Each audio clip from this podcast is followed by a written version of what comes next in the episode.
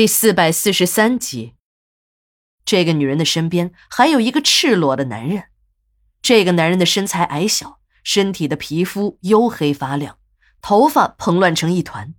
从地面上扔的衣服和一顶安全帽可以看出来，这个人应该是个下井的矿工。男人一动不动地躺在床上，那小兄弟还翘得老高，一看就知道是在事前用了什么药物。阿军看到这样的场景，心里一阵的恶心。这群臭男人变着法儿的摧残这些可怜的姐妹们，还不快把这个死人抬出去，快扔到外面去啊！阿军的意思是不能让这具尸体和活人躺在一起，把尸体抬到走廊里，等待明天处理。这个瘦的皮包骨头、病得已经要死的女人就是二红。二红看阿军进来就发脾气，还要把这个男人的尸体给扔出去。二红领会错了，还以为阿军是新来的领导，要把这个男人的尸体扔进矿坑，便急着要从床上起来，但连续努力了好几次都失败了。二红只好努力的抬起头，别，别。二红是想说，别把这个男人的尸体扔进矿坑，这个男人有家属，家属是要来收尸的。这时的二红。脖子已经没有力气再支撑头的重量了，刚说出两个字，便又重重的栽在了床上，不断的喘着粗气。这时，两个姐妹已经走了过来，从地上捡起了几件衣服，盖在了男人的身上，又不知从哪儿搞来了一副担架，把这具男尸给抬了出去。阿军坐在了二红的床边，刚想安慰这个可怜的女人几句，突然，二红一把抓住了他的手，但马上又放开了。对不起，我知道我脏，但我刚才确实是用消毒水洗过手的。您大人有大量，别和我一般见识。我求求你，我求求你，你千万不要把它扔到矿坑里。当这个女人的手触碰到阿军的手时，她没有感觉到一点人的体温，那手指也和枯树枝没有什么分别。听了这个女人的哭诉，阿军这才意识到。这个来嫖宿的男人似乎和这个女人之间还有着某种说不清的关系。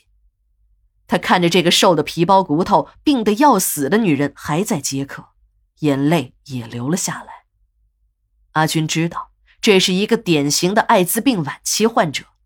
据爆料人的描述，像这样的小姐在东山村还有很多。阿军的老朋友终于来访了，这次来访。带给他的不仅仅是老友重逢的惊喜。卧底记者是一个难干的差事，这危险是常有的事儿，有的时候弄不好命都要搭在里边，这就要看一个记者的应变能力和心理素质了。即便是你的各种能力都过关，伴随着你在同行中的名气越来越大，脸也会越来越熟，你名气越大，认识你的人也就越多。这也就预示着你的卧底生命结束了。阿军也不例外。几年前，他在南方就已经大名远扬了。单位为了保护他，也是为了留住这员虎将，让他暂时在后台做了编辑工作，级别呢也晋升到了副主任级。从散兵游勇的卧底记者，到有了正式编制的副主任编辑，阿军完成了他人生第一次事业的飞跃。在很多还在外奔波的同行来看，怎么说阿军这次升迁呢，都是跳了龙门。从此以后，他就是有了正式编制的国家干部，再也不用风里来雨里去，天天为了找新闻而绞尽脑汁，弄不好连饭碗都保不住。刚刚转正的阿军也着实的兴奋了一阵子，但很快他就被这机关懒散的生活给同化了，感觉自己渐渐的没有了追求。对什么都慢慢的失去了热情，每天统筹完了下面交上来的稿子，便是和同事们闲聊。他也想找机会调动一下工作岗位，可他看了一下整个科室，工作性质基本上都和他一样，没有什么新意。阿军的上司尚主任是一个典型的女强人，比阿军大上几岁，也是卧底记者出身，专门做感情类的板块。阿军和尚主任很谈得来。他们还共同开发了一个新的论坛板块，主要是收一些边缘女性情感的稿子。